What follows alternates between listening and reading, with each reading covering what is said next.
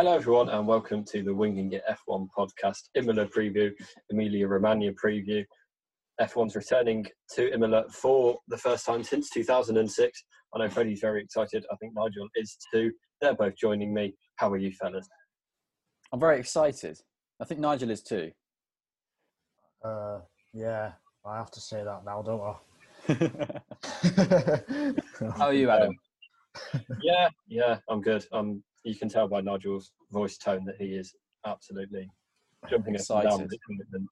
Yeah, for this race. Um, and yeah, we've got a lot of news to talk about that kind of filtered through in the last week, as well as obviously looking ahead to the race. Um, but just a quick reminder that you can follow us on Twitter at Winging It F1 or our personal Twitters. Mine is at Adam Dickinson01 if you want to see tweets about rugby. Freddie's is at Freddie Coach 1999 to see tweets about Taskmaster, and Nigel's is Nigel to see tweets about why he told you so and which driver is overrated this week. Um, get straight into it. How long have Um, you been writing that intro, Adam? It's brilliant. uh, yeah, I thought I was presenting the race uh, review on Monday, so I got it ready for then. Um, moving, quickly on. Um, so the first bit of news is one that's just dropped, and it Toto Wolff has commented on George Russell's situation. Obviously, it seemed like he was completely secure in his Williams seat. They um, were quick to sign him down for 2021 or you know announce him as their driver for 2021. Then Williams got taken over, and now it's looking like he might well not be in the seat. There's been a lot of rumours that Perez is in the discussion for it. I think Freddie, you've got the most information on this. So what's what's Wolff said? Uh, yeah, Wolff um, has been quoted by Motorsport.com and Autosport um, this morning, Wednesday morning, which I'm recording this, as saying um, um, that he thinks the decision is basically being made, is what we can imply from what he says. As, um, I don't think the decision comes down to his driving skills about George Russell being removed from Williams. It's more probably an overall political decision and commercial decision. And that kind of lends itself to the belief that George Russell has been removed from the 2021 Williams lineup uh, in favour of Sergio Perez. Um, and George, uh, Toto Wolff, as Russell's manager, is inclined is there to comment on that. And it's a he did also comment on it's um, a bit of a shame and all of that kind of stuff because his performance on Sunday was very good. He completely outclassed Latifi definitely that weekend and deserves to be a solid midfield driver. Um, deserves to have a solid midfield car underneath him, and he doesn't, and that kind of thing. So Perez would be good at Williams, um, but at the expense of Russell instead of Latifi. If you're going to have to have Perez, it's yeah, it is a commercial decision. And Nigel, what are your thoughts on this? Obviously, you and I think all of us thought or thought it might be a possibility that Perez would go to Red Bull. yeah, I still believe that's going to be the case. I think Russell will stay at Williams and Perez will go to Red Bull. And you know, you know, what wider thoughts on this, or do you not have any? Or I don't have any because he's going to stay. He's going to stay at Williams. yeah, Yeah. I think it, it's it's strange, strange to even be thinking about this. And Perez is kind of doing um, to Russell what Vettel did to him in his team that he thought he was locked down to a contract, and and then you know another driver's come through and taken his seat. I think it would be a massive shame not to have Russell on the grid, and you know whereas with with the um, Racing Point Aston Martin situation, there was a bit more, you know, Stroll's been coming on well this season, and you know, it kind of felt like there was a bit more, you know, maybe, maybe this is kind of the best race decision with um, with this one in terms of Russell and Latifi. Russell's, you know, Latifi's not a bad driver. I think he's had a decent rookie season in a difficult situation, but Russell has, you know, completely outclassed him this year, and I think it would be it'd be quite a travesty, really, not to have him on the grid. I think um, the travesty for me is just this leave um, Hulkenberg as the only option for Red Bull, and I think Perez would be a step above Hulkenberg as an option for Red Bull. Mm. That's a that's a I, bold I agree with that. opinion. Well, I I don't- think when they think were teammates, Perez was better, and Perez has just been in a year in F1. Simple. Oh wait, you said Perez is better than Hulkenberg. Yeah. Sorry, yeah, I agree. With I didn't that. say Latifi should go to Red Bull or something. I've, I've lost my mind this morning. I don't, I don't even know what we are. But hey, let's put Latifi in Rebel. Why not? Let's let's absolutely mess this up completely. Who else should we put in? Yeah. Um, um, let's resurrect Tazio Nuvolari. Actually, he'd be quite good. Put Albon in it. Oh, whoa, what? Um, so yeah, I think that's kind of an unfolding story, and we'll have to see. Obviously, there's been no official announcement yet, and we'll just have to follow that. But it, it's strange, kind of. I think, as we said before, that the driver market seemed pretty settled when we spoke about it in I think August, and you know there was kind of a few things, a few things around Racing Point and you know Haas and Alfa Romeo and, and Red Bull second seat, but it kind of looked pretty settled. Or for the seats that were open, it felt like you know there's one or two options for these seats, whereas it's kind of got more open, which is very strange. as, You know, Yeah, There's there's not enough November on Sunday. F1. Pardon? Who? There's, there's not enough seats in F1, Nigel. Nigel said, and I completely agree with him. yeah, definitely. We need 26. Yeah. yeah, I mean, if if Russell doesn't have a seat on the grid next year, even though Toto Wolff said he would last week, uh, it, it it's just so so wrong that a, a talent like him won't be on the grid.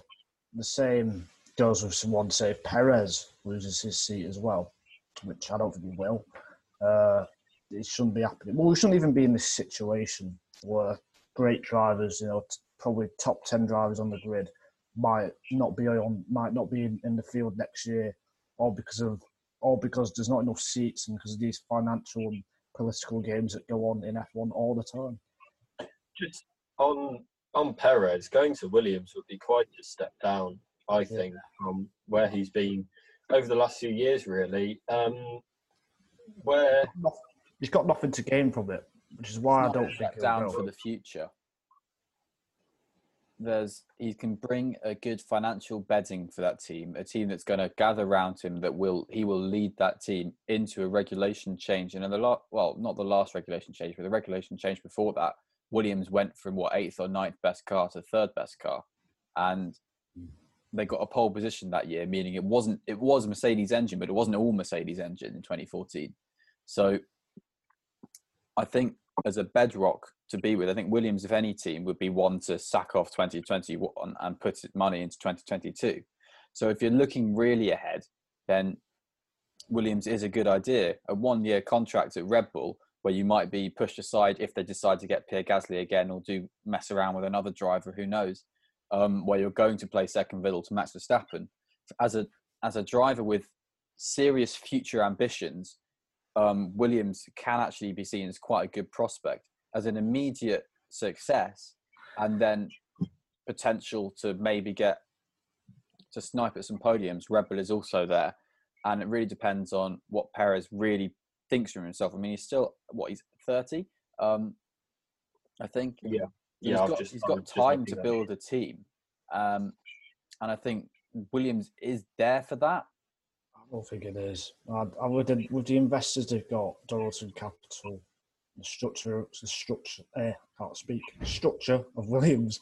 Uh, I don't see them getting progressing too much, and I think Perez, he's got nothing to lose by going to Red Bull because if he go, if he does go to Williams, it will take at least probably two, three, four years perhaps to get back towards the front.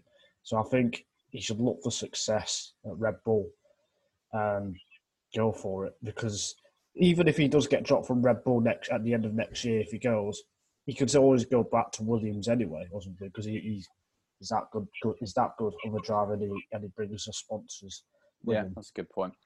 I'd, I'd, I'd be careful about making any projections, like, you know, considering we don't know how the driving market's going to look next week or next month, let alone kind of the start of next season. I think going to the end of 21, um, you know, it could be totally different because we never would have foreseen a lot of the drivers that are currently jobless or, you know, in doubt for 2021 would be based off their performances. I think But- you can you can definitely say that there will be um, an argument to at least have Perez in contention for the majority of seats. And the fact that we're here discussing George Russell being ousted from Williams for Sergio Perez next year, if he is dropped from Red Bull, depending on how his Red Bull season has gone, it probably won't have gone badly. There'll probably still be room to discuss Sergio Perez in the majority of teams for 2022, I'd imagine. How, Yeah, what Unless he goes to Haas. There's not many drivers, or very few in F1, where they have an option of a good seat or a seat towards the back, or they take the seat towards the back. They always go the fastest Yeah. car and what they can go for. Well, I think it's it's Mm. important that Perez does get a seat in kind of long term future because I do think if he is out even for a year for F1, that could you know that could be terminal. You know, people forget about drivers very quickly in a lot of cases. You know, look at if it weren't for the situation with COVID this year, Hulkenberg would be nowhere near Yeah. the grid. Um, and obviously, it's a bit of a different situation there with their financial backing. I think I'd be inclined to agree that going to Williams, getting a long-term thing set up would be would be best. But equally, you know, Perez will want to back himself. Will want to put himself in a car that he knows he can fight for um, fight for podium, potentially wins. I think against Verstappen, even for Perez, that's going to be extremely tough. Mm. I think that you know going into Verstappen's team that he's been in for five years now. Um, Yeah. that will be then. I still think you know there's a considerable risk for him going there that he could come up with reputational damage. But you know that's the it's a risk worth taking. I yeah yeah I'd agree with that. Um, yeah, should we move on? Unless either of you have anything to add on that. Keep Um, Russell on the grid. It's a good Yeah. thing to add. It's a good thing to add. Um, and we- we'll continue to keep up to date with that story as it goes. Um, another piece of news is the 2021 calendar has been announced. It's, well, it's been leaked. Provision. leaked. Provisionally leaked. um, so there's, I guess, the standout is the Saudi Arabian Grand Prix, although we knew that was oh, coming anyway. the Um, there race is won. the Vietnamese and Dutch Grand Prix will also be reinstated, and we'll get to see that. I'm excited about that, particularly Holland. I'm not so sure about uh, Vietnam. I'm kind of not really all in on that track, but you know we'll have to wait and see. But yeah, it's going to be 23 races. There's apparently no plan B as to you know if the Mm. world still isn't righted or you know near being righted. But what do you both make of the calendar?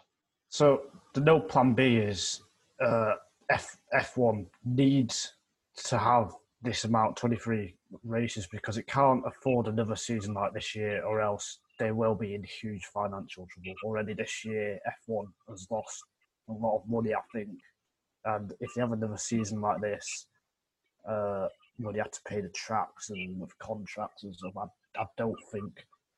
I think the sport could be in big, big trouble. So that's what it means by plan B, uh, but no plan B. But I do think the tracks that we've seen this year that have returned or are new to the calendar, they will they will be there as a backup, probably. Uh, so, yeah.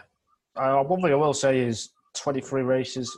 It's a bit too many for me. I don't know about you guys. What do you think?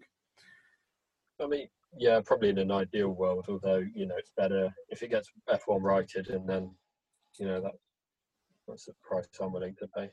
We've got two triple headers.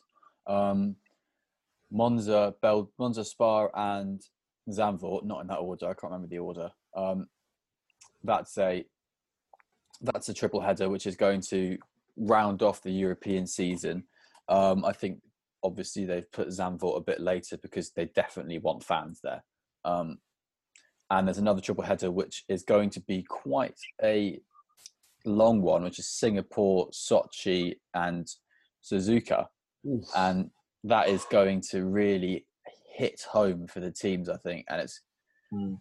it's not it's I don't think that's very nice at all for the teams. I mean, they've done triple headers as a last resort for this season, but they said in 2018 they'd never do them again. Um, and then they've they've they've done one traversing um, Russia and the majority of Asia. So that seems a little bit stabby in the backy from Formula One. Um, I think the main reason we've got a calendar with no plan B as this one is that Formula One thinks they can race anywhere with their COVID restrictions now. They think they've got it all under control if they if they if the teams and if Formula One personnel is flying out in the right way. Um, and you know the media are kept in their place. Uh, every team is kept in their place. Every driver is kept in their place, and everyone's tested consistently and regularly. Then Formula One thinks it's it's in a very good situation, and for the most part, it is. We've had only a few COVID tests, to be honest, from Mm. From the start of the season.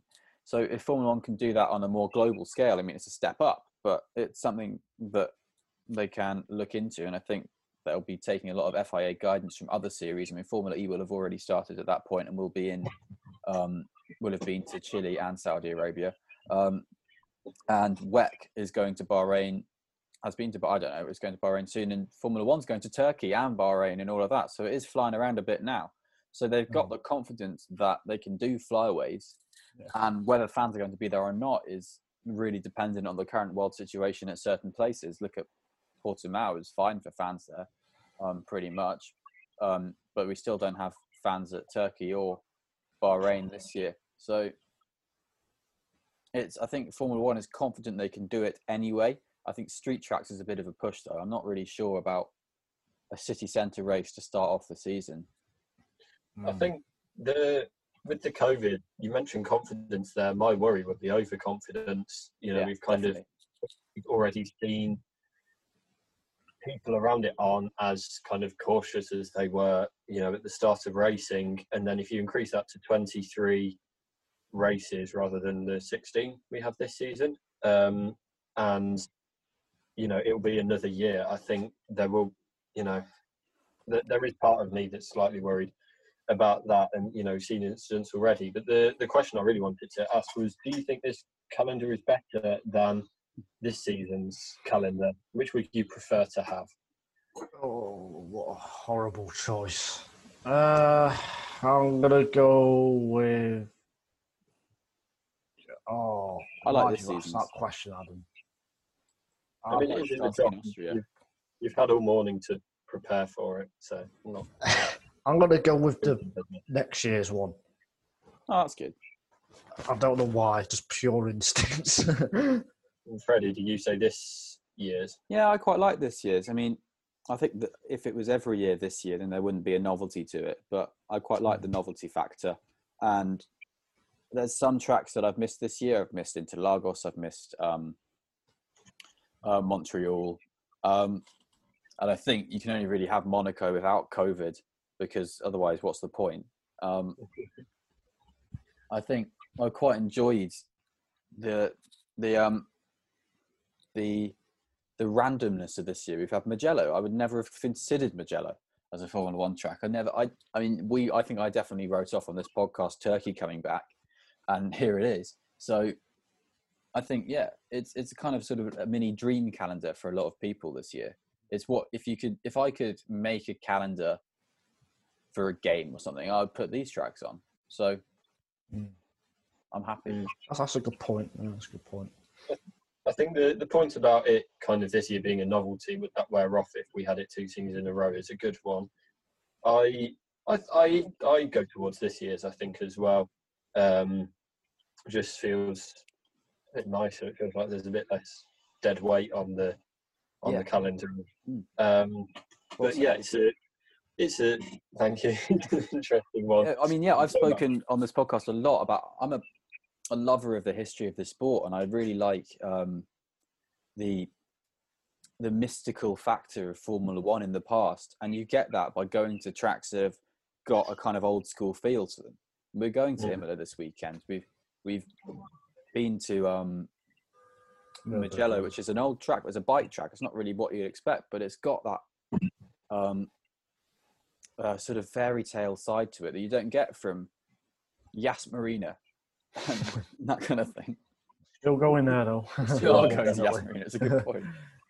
I think the the point about Monaco is a good one as well. I quite like the idea of them kind of trying to recreate Monaco without the fans by just like going around an estate in Barnsley or something to like, the Monaco Grand Prix in exile or whatever. I don't know if you saw Kim Kardashian's tweet last night Oh, Um, how it? How, how have we how have we gone on to this? because it's caused a bit of a meme. Um, it was me and a few here. Oh, Kim Kardashian Island is trending. I'll just find it. Um, was in Barnsley. After two Yeah. weeks of multiple health screens and asking everyone to quarantine, I surprised my closest inner circle with a trip to a private island where we could pretend things were normal just for a brief moment of time. And that's got um, nearly as many retweets as it does likes um, in the in the nearly forty thousand retweets as a meme now, because Why? people are just like, oh, look at that, and um, why don't you just do that for Monaco? We can just take some of our closest friends and family, quarantine for two weeks, and then surprise them with a trip to Monaco. And that's what it will be. It will be the it will be the rich and famous will have to quarantine for two weeks to go and stand in a paddock.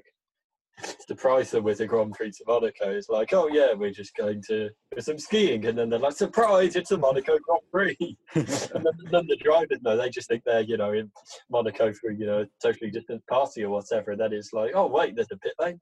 Um, the other the other things that jumped out. I mean, there's you mentioned the triple header Singapore, Russia, Japan, but then either side of that, there's the Dutch Grand Prix and the Mexican Grand Prix. So like, kind of even outside of those two weeks, then yeah, it's massive travel. And the stretch before that, you've got uh, Britain, Hungary, Belgium, Italy, Holland, which is a brilliant run of kind of classic circuits. And um, before that, you've got Austria as well, which kind of it's a classic circuit, but you know, with kind of purpose-built racetrack. But yeah, that run I think really jumps out as something really nice to enjoy.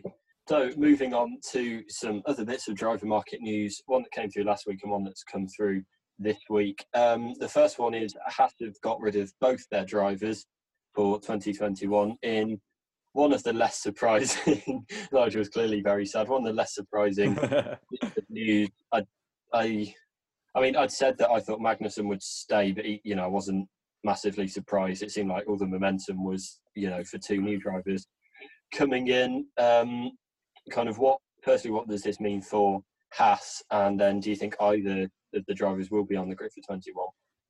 It's bye bye to Romain Grosjean and Kevin Magnussen, I think. It's been, been a good time. Kevin Magnussen got podium on his debut.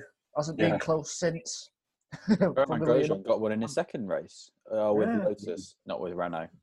I think I can't think of a driver who scored a podium on the debut and not scored it again. Probably in the fifties it happened, but definitely not in the last 20, 30 years. I don't think. Uh, well, yeah, Mm. I think it's the right decision from Haas to get some new uh, blood in the car. Although I don't think it's the driver's fault uh, for the reason for the as to why Haas are underperforming. I think it is purely the car. And Romain Grosjean has spoke quite well. He spoke. He's literally said what has been wrong with the car. He's, he's spilled the beans, as they say, uh, last weekend.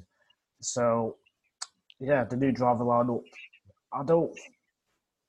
It's yeah, it's neither a good thing or a bad thing. I'd say, but they've they've had their time in F one, so yeah. I don't know where I went with that. I liked um, he put a obviously he announced the post on Facebook and Instagram, I think, and then he and then he put up a tweet afterwards saying it's the first time I've had hundred thousand likes on a post in the first twenty four hours or something, and it's announcing my retirement. Not sure what to think about that. So I thought that was quite good. It's also um, his nine lives have run out. I think it's either this year or next year is his ninth season, so there's quite a nice um, headline writer's dream there. Freddie, what are your thoughts on it? I think this is his ninth season, um, if you count 2009. Um, Yeah, it is. um, it's it's weird because like they're both kind of stalwarts on the grid, but also not at the same time. And like they Romain Grosjean particularly is an, such a weird driver. Like he's he's so fast sometimes, but he's also not. And it's just like Romain, you could have been great, but you weren't. And you've been on borrowed time for years. And it's a bit of a shame because it's it's a whole massive what could have been, particularly for Haas as well, with him at Haas. I mean, he went to Haas in 2016, following a very good 2015 year at Lotus. He got a podium in that year in that dog of a car, which is being looked after by bailiffs, and went there basically saying, "Yeah, maybe I can go to Ferrari." And everyone was like, "Yes, maybe he can go to Ferrari." And unfortunately, now that whole narrative has failed. Um, and it is a shame to see them go, but I'm really not surprised. And I'm more excited about what's coming, if I'm honest. I think has to need a rethink, a refresh, and I don't think uh, the drivers is the refresh they need, though, Freddie. I, I really think it's behind the scenes. You think? Engin- do you not engineers think, and things. I, I think engineers can be new... spurred on by new drivers after they every week have to rebuild a car and have two drivers crashing into each other. Do you think they can now? They think, oh, that hasn't happened this season, though, has it? It hasn't happened this season, no. But like, it's a hangover that is known about, and a hangover that is going to sit with you. It's like, oh, these drivers are just not here for the team, really you look at that with Kevin Magnussen, you think, oh, these drivers are just here to be laughed at on Netflix now, and that's it. And if you bring in a new a new driver to an engineer, engineer can go, oh, this is really cool. We're quite excited about this, and there's a bit of a spur there. Obviously, if they crash out in the first race, that's going to change. But if they bring in a new person and they're promising, then the motivation skyrockets. Surely, maybe crashed by another driver. I I just think whoever does come into the team, it's the strongest rooms at the moment is that it will be Mick Schumacher and Nikita Mazepin. They they won't no. improve the team with the with what they have. I, I just I don't think Grosjean and Magnussen are as bad as some people think. I, I do think the Haas is just one of the most unpredictable and undrivable cars in F1 history, and I don't I don't blame the drivers on that. I think uh, there's an easy think, reason for that, and that's because they've bought second-hand parts from Ferrari and then have tried to put them together and don't know what they've done really. It's I, I hate to say it, but yeah, like it's like they've got here's a suspension that we haven't built. How does it work? I don't know. Put it on the car. Okay, and that's it really. At least with Racing Point, they've understood the car they've bought.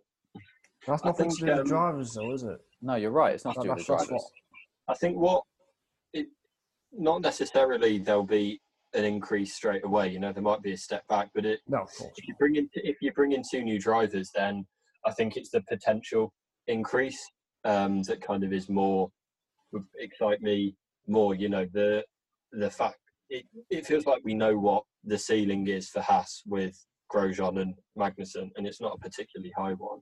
Whereas, you know, you bring in you bring in two new drivers, and you know there is there's there's you know a chance that you can increase that. You know, you've got potential. You can work on them. You can work the car around them. And and another thing, um, uh, Gunther Steiner said is that with the salary cap coming in, then hopefully it will be a bit of a buyer's market for engineers and you know all of that with teams having to you know downsize you know kind of looking to recruit there um so that's kind of what I imagine they'll be looking at. Yeah, I thought that too. Um, Grosjean sits. Oh, I was just going to say Grosjean sits 28th in the list of all-time starts, but that's not really very interesting. Freddie carrying 28. that's higher than I thought it would be. Um, from what 800 F1 drivers. Um, the head of uh, Graham Hill, Lauda, Jacques Villeneuve, Ayrton Senna, Mika Hakkinen. Uh, Hakkinen. He's one. Yeah, fair enough. He's um, by the end of the season, he should be uh, Ralf Schumacher, Hans Hulkenberg, and Jacques Laffite. Jacques Laffite, damn. Um, obviously, we've got lots of open source parts coming into Formula One for 2022. I don't know if they're bringing it in for 21, mm. but there's going to basically be an open server where they have to upload their designs. So that could be interesting for a team like Haas in the future. Yeah. Um, um, we've we have spoken a lot about Haas on the many podcasts. So we'll move on to another team that we've spoken at length about. Um, Alpha Tauri, they have confirmed, or Helmut Marko has confirmed, Pierre Gasly will stay in the team, which is the most deserved um, driver retention, I think, on the grid. Um, yeah, wait till Hamilton signs his new contract, Adam, then he might want to retract that statement. Well, he hasn't yet So when he does, then I'll say it again. Um, Is Hamilton going to sign for Alpha Tauri alongside Pierre Gasly? I'll DM Gasly saying, sorry, your award for most deserved driver attention has been rescinded. It's gone to Hamilton. I'm sure And then he'll block you. Yeah, and then he'll send me a picture of the Italian Grand Prix trophy that he got, which should have been Hamilton's, and he'll say, well, rescind this, and I won't be able to. Um, um, You won't want to. That's one seat locked down. Obviously, Tsunoda's doing a test immediately after Imola, and they have said that they want to get him in a practice session, and it feels like the momentum is building um, for him to be in the seat. Just kind of, what are your thoughts on this? this Have Yeah. Red Bull not learnt? Don't fast forward drivers all the time. They're fast forwarding drivers. So Giving what them a chance is what I like to say. Give them Yeah, all I- a chance. I and think then give the them a chance and then sack them. And be like, oh look at that. It's only it doesn't matter that we've got rid of him. Don't do the job, Pierre get Gasly would sacked. The most impressive driver on the grid this year. Uh, sorry, what was your question? Adam? What my thoughts on Gasly staying at Um, AlphaTauri? Yeah, and kind of Yeah. the AlphaTauri situation. Yeah, I think it's uh, it's the right thing for Gasly to keep his options open for 2022 if he does want to move out of the Red Bull uh, program, and if he does have Albon as his teammate potentially next year, if he beats him, then that will put him in a great position in the, in the driving market. And he's still young, of course. He's still got plenty of years to come. So I think it's a it's the right thing to do, and he just has to continue performing like he is, whether it is to beat Albon next year or to beat uh, Tsunoda if if Tsunoda is promoted. Yes, I was hoping Freddie would jump in there, but he's just kind of sat there with his arms folded. He's Yeah, I just I just had my kind of rant about don't ruin Tsunoda's career because he's really promising and I'm scared. Um, basically, I already said that. Um, but I Gasly has been very good this year, and it's a shame that Red Bull didn't work out for him because if you look at his Toro Rosso season from 2018, he had peaks and troughs, but the peaks were there. And if you look at his 2020 season at AlphaTauri, it's only been the peaks. So he's improving as a driver. Um, definitely hand over fist, all of that. But because he's he's got on the wrong side and trodden a few toes last year, as well as not performing, to be fair, is he's um, sacked off his chance at returning to Red Bull when he's performing Isn't well. Isn't that the same as for what Fernando Alonso is? And people say Alonso, you know, deserved that and stuff with Ferrari and that. Deserved what? Deserved to not be there. Deserved because he not to, yeah, because he was a because he what was a bit of a prick. yeah. That's the same situation as, as as I see it. Yes, there are different ages, different experience, but to me, it's the same thing. I think Well, Alonso has been a bit a bit worse than Gasly. I don't know. I don't we know. don't know. well, We don't. We only behind see. scenes, You're right. Yeah, we only see what's on TV and the broadcast and stuff like that. Yeah, I think I'm, I'm definitely pleased that Gasly will remain on the grid. 'cause I think it would be a real Yeah. loss to, for him not to be there. It, it kind of feels like all the momentum with with Tsunoda, which you know where does that leave Albon? But that's a debate for another day. Um, so I think yeah, in, interesting. Yeah, Why don't we talk about it now? Do you think Albon will be out of Formula One? Oh, We've still got one, Well, one, one just- word just- answer. One word answer, Freddie. Do you think Albon will be out of F1 next year? No, I think Tsunoda won't be. Yeah. Nigel, do you think not? Uh, I nearly said, do you think Nigel will be? Do you think Albon will be out of F1 next year, or not on the Uh, grid next year? yeah, I think he'll be out of F1. Yeah. Okay, I I actually agree with you just because of the way things shaping up and all, all the seats all the seats are being filled up. I don't think that's the right thing. I think he should have a seat on the grid, but I don't think he will. Um, I I kind of I think it's a risk with Tsunoda, but equally, you know, there's not much is you know certain in F2. I think you know if he's if he's in the position and you know they think he's good enough, then then move him up. That's why. If Tsunoda has the chance, he's got to take it because Yeah, if he stays in F2, he might have a bad year and then he Mm. won't get into F1 ever. He's got to take the chance, whether it Yeah. works Happened out with or not. Isn't it? Well, we'll. Mm. yeah. If this So- if Ticktum was in his position a couple of years ago this year, then he would have had a super license. He was a few points off a super license, and Oh, would have shame, been would have, it is a shame. a shame. He would have been directly into F1 in the Toro Rosso, but he wasn't. Oh God! Yeah, Imagine. It's a good thing we weren't doing a podcast two years ago, and if Dan Ticktum was in F1. and, you know, there- He's closer lot than of- ever. I think there's still next year. There's going to be a lot of good drivers still on the grid. You know, I'd say Lundgaard, uh, Shwartzman. There's a lot of you know P- Piastri and you Pourchaire. know, some of the other, some of the Pourchaire. other F3. Yeah, Pourchaire. Pourchaire. Got, Yes. Um, yeah. Watcher and Lundgaard, they are. Logan Sargeant, I'm in- interested to see if he gets into F2. I want to see him do well. I think you know it's there will be a lot of competition next year. You know, to to be on the safe side, as Nigel said, I'd get into F1, and then you know back yourself. You can go from there. Um, we'll finally get on to talking about Imola itself, the Emilia Romagna Grand Prix, the first ever. Um, there's just one 90 minute practice session, which won't be as interesting given what happened at the Eifel Grand Prix. Um, but kind of who who do you think will be disadvantaged by that the most, or you know, will it be even? Well, People who Alpha tune in on Tau- Friday morning expecting a practice session will be disadvantaged. but I think that, no one. Well, the team. well, yeah. Alpha Tauri did some testing earlier this year at Imola Yeah. with both the 2018 and 2020 car. So if Yeah. any team is going to have an advantage, I think it will be them.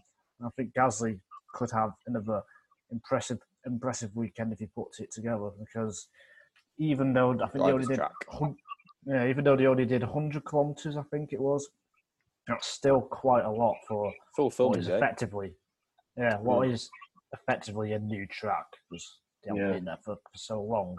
Uh, so yeah, I think Alpha Tauri could benefit uh, Bottas as well. We've seen how good he is early on in the weekend with just one practice session. That might help, but it is a proper track. Pro- can't speak this morning. It's a proper driver's track, so I think Will Hamilton is still the favourite. Uh, but I do think Red Bull will be closer as well. So Do you? I- I do. I yeah. think, it will, I think it will disadvantage Bottas because Hamilton will still come good in Q3 and it will just be one less session or two less sessions at all. So um, that's interesting about Red Bull. Freddie, do you agree with that? Disagree? I don't think they'll be as close as they were in Nurburgring, um, uh, where they were actually feasibly on pace, pretty close. With well, Verstappen was feasibly on pace, very close, fighting for pole. Um, I don't think they'll be that close, but I think they'll definitely be a clear step above the midfield. Still, obviously, they'll be in their normal rebel positions. Um, Mm. So I think it's going to be sort of a, a bit of a, the gap to Mercedes is going to be a little bit bigger than it has been in the past few races. I think personally, I think it, there's a bit of a power advantage at Imola that haven't haven't really had so much at Portimao and Nurburgring. Yeah, perhaps. So it will also be interesting to see how well Ferrari do, whether Portugal will was be, a one-off because Leclerc was very impressive on Sunday. Uh, Ferrari have done some te- no, not not sure. Ferrari done some testing, but I think they know the track very well. Uh, They know the track very was well. say? Yeah. Yeah, Um, was I going to say? and um, but, but we can take Ferrari's upgrades as as pretty good due to the fact Mm. that Vettel's bad performance still garnered him a point. So Yeah. uh, yeah, it sounds callous to say that, but that's actually yeah. I think he got tenth when nineteen with nineteen finishes, and he got tenth in Mugello with twelve finishes or eleven finishes, whatever it was. So Ferrari have clearly made a step, and you can see that through their bad driver doing well for the bad driver. Mm. I think yeah. There's a few a few drivers have done kind of junior. I think Gasly's one who's done junior racing um, at Imola because they host some of those events. We'll get some predictions. Um, who who will be your drivers of the day come Ooh. Sunday? Andy Rick, I think Renault were going to be strong. I think Portugal was a one-off because with the new Yeah. track layout, new asphalt, I think it threw off a lot of teams, and we didn't see Yeah, the true performance of Mm. Renault and things like that. I think Ferrari benefited from the weird conditions, so I, I think Renault will be back on form this weekend. So yeah, Renault and Alpha Tauri are the teams to look out for for me. I, I do like that pick. Um, Freddie's looking. Norris. Hmm. I'll go Leclerc. Yeah, That's a good call. Always, always Maybe have a great race. Raikkonen. Yes, he Raikkonen's the only one who's done a Grand Prix Yeah. there. Um, Luckily, that's not one of the quiz questions. Um, yeah, Is this Yeah, a, is this a, one of your favourite tracks, Freddie? Imola? Uh, we, we we know you all like it. But y- yes, it is one of my favourite tracks. Um, I do. Is it in your top ten in the world? Well, that's a whole podcast three. in itself. Let's do that. Let's do top ten tracks in the world for all of us. That'd be an amazing podcast. Um, I'd say it's in my top ten in the world. oh, really? top five. Uh, So- I don't know. I need to. So it's your favourite Italian track, yeah? Well, Are you trying to like catch me out in some way? I'm doing I'm doing an interview here. That's why I think you're going to try and catch me out. no, I'm not catching out. I'm just have to watch your favourite Italian track. Yes. yeah. Oh, nice. Hmm. Cool. Thanks for the interview, Nige. No problem.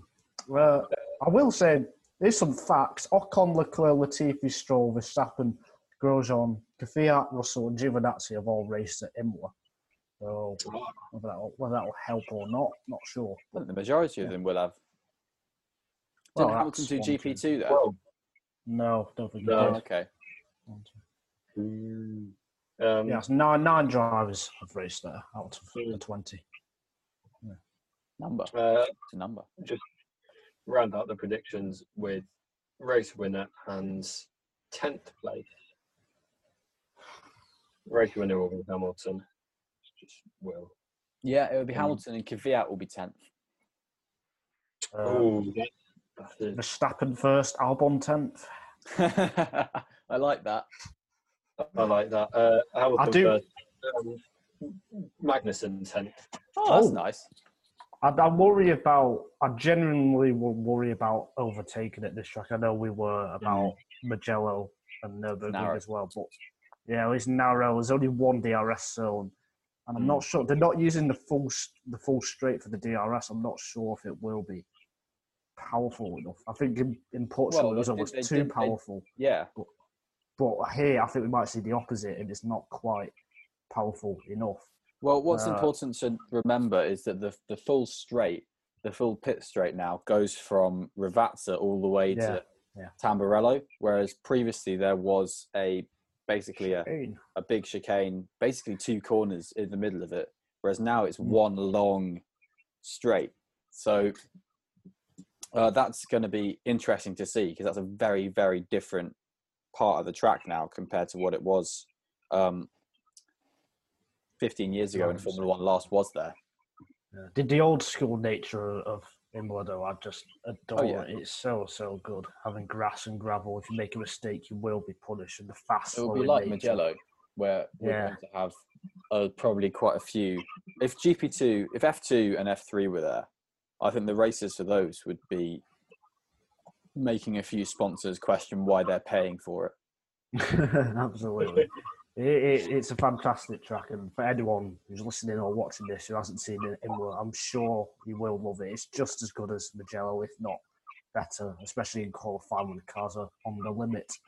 There's been Yeah. a video doing the rounds on social media of Jensen Button's pole lap from 2004, I want to say, in the BAR Honda, and that's a, on on its own. That's an amazing lap, just as a qualifying lap. That was a brilliant lap. It was his first ever pole position Button. But if you just watch it, it's an amazing lap. Mm. It's, it's an amazing lap because it's an amazing track. Yeah, it will be. It will be very interesting to see, and obviously the no Friday running just increases that. We'll I'm finish the- disappointed we're not getting Friday running because I want to see cars on Imola. I'm not because I've got a lot of work on and I need a free Friday to get that done. That's a good point. I'm quite happy, and I've only just about ten minutes ago when we raised it in the podcast realised that means I get a free Friday. So yeah, it's all, all good for me. Um, we'll finish the podcast off with a quiz. It's eleven questions because I thought of one about two minutes ago and added it in, but I don't want to take one out. So here we go. Eleven questions. Uh, four on the Portuguese Grand Prix that's just got, and then seven on Nigel's having a Nigel's dying. Yeah. Nigel, are you okay? Yeah. might be a Give us a thumbs up. He's giving us a thumbs up. That's all right. Might be, Um, might be a disadvantage to it might be just a listening. Okay, so the Emilia Romagna Grand Prix Premiero A Portuguese Grand Prix quiz, winging it. Portu- Um, Oh, yeah. Yeah, a bit Winging it. little bit. Um, question: What was greater, the Portuguese qualifying difference between the two Red Bull cars or the two Ferrari cars? Freddie. Which was yes, Freddie. Ferrari. Yes, that's correct. By about two hundredths of a second, is Oh wow. Ferrari with. Uh, well, is it I mean, Leclerc's Q3 time or is it Leclerc's Q2 time? uh, time? Leclerc's Q2. So the distance, Okay, the gap yeah. between Ferraris was um, About seven tenths. 0.552. Yeah. Five five two, and Red Oh. Bull was 0.533. Um, so that's one nil to Freddie and Who, who imagine- was heading the Red Bull uh, qualifying, by the way, just to clarify? Uh, uh, Mark Webber. the fella from Thailand. I don't know. I can't remember his name. The fella from Thailand. Um, Prince Bira. Yeah, that one. Um, who was the lowest place at, at, at the checkered flag? Who was the lowest place driver on the lead lap? Still on Nigel. the. Yes, Nigel. it was Charles Leclerc. Yes, it was. Only On four drivers. lap. Well, Very good three. performance as well. Mm. What was the official reason given for Lance Stroll's retirement, other than just Freddie, boredom? Yes, Freddie. save the engine. No. Nigel. Yeah. I think it was floor damage. Yeah. Okay. It was collision damage. Oh, Yeah, fair enough. from hitting Norris. Uh, so that's two one to Nigel. Um, how many finish? How many teams finished two by two, so one after the other in the race? oh, that's a question. that. Freddie, yes. two. No. Nigel, Yes. one. No.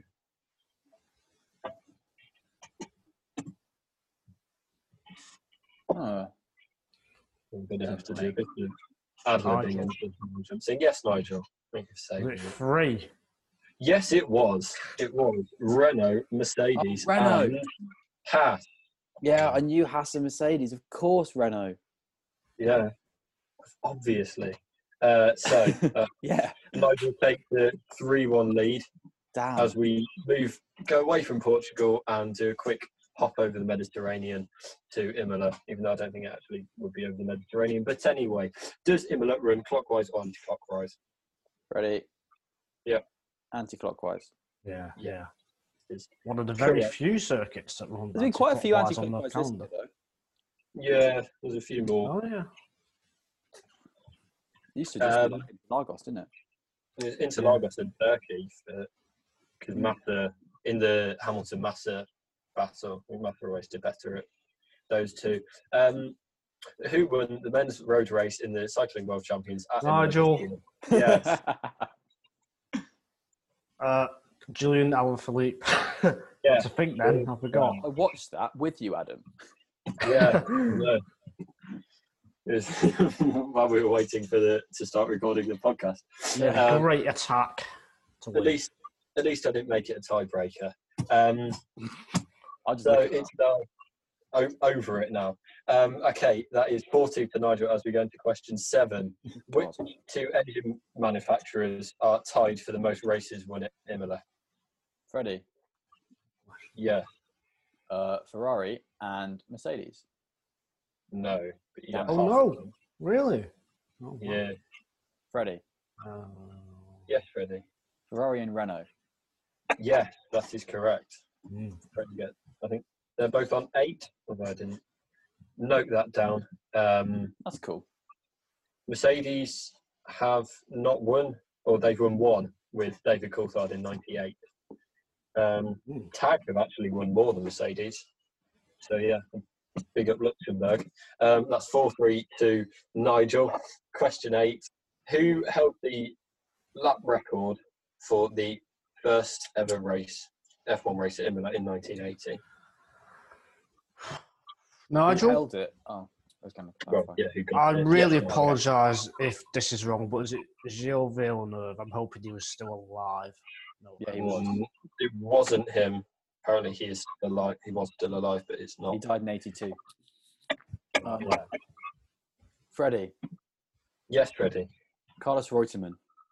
No. Freddie, Nigel No, you had Nigel first. Jones, Are you going to give a first name or? Alan, Yeah, I was about to say that one. uh, not Nigel Jones. Williams. Um, Yeah, who's it, Williams, though, wasn't he? That's five. It's his championship year. Yeah, Ah, mm. and then it was Piquet next year, and then Keke, good old Keke. Um, what link Emilia Romagna and Derbyshire? Freddie, Yes. they're on Earth. No. Damn, are they not? Uh, No. They've both got the same amount of letters in the. No, they don't. it's a kind of feature, geographical feature that they've both got. Freddie, That might not actually help. Yes, Freddie. I know nothing about these both these places. Um, they have mountains, Close. hills, Might River, give half a point. forest, Um, Peak District. and a I mean, high you're up, the both above 3,000 metres of altitude. No, that, They no. both have Uh, national uh, parks. Give the it's the Pennine, the Um, hills in Derbyshire or in the Peak District of the Pennines, and in Emilia Romagna it's the Apennines, um, which I quite like, even if it's a difficult question. Um, yeah. Give Freddie half a point for Thanks. getting that. Um, so it's Nigel's winning five to three and a half. Freddie needs to get both of these questions to win. Ooh, he's the still in pressure's game. on. This question was a bit hard to word, but if Lewis Hamilton wins this week, or George Russell or Lando Norris, it will be the what number win for Great Britain at Imola? Freddie, Yes. third. No. Nigel, six. No. Keep taking turns, Freddie, at guessing a number. Yeah. Freddie, Mm, fourth. no. Eighth. No.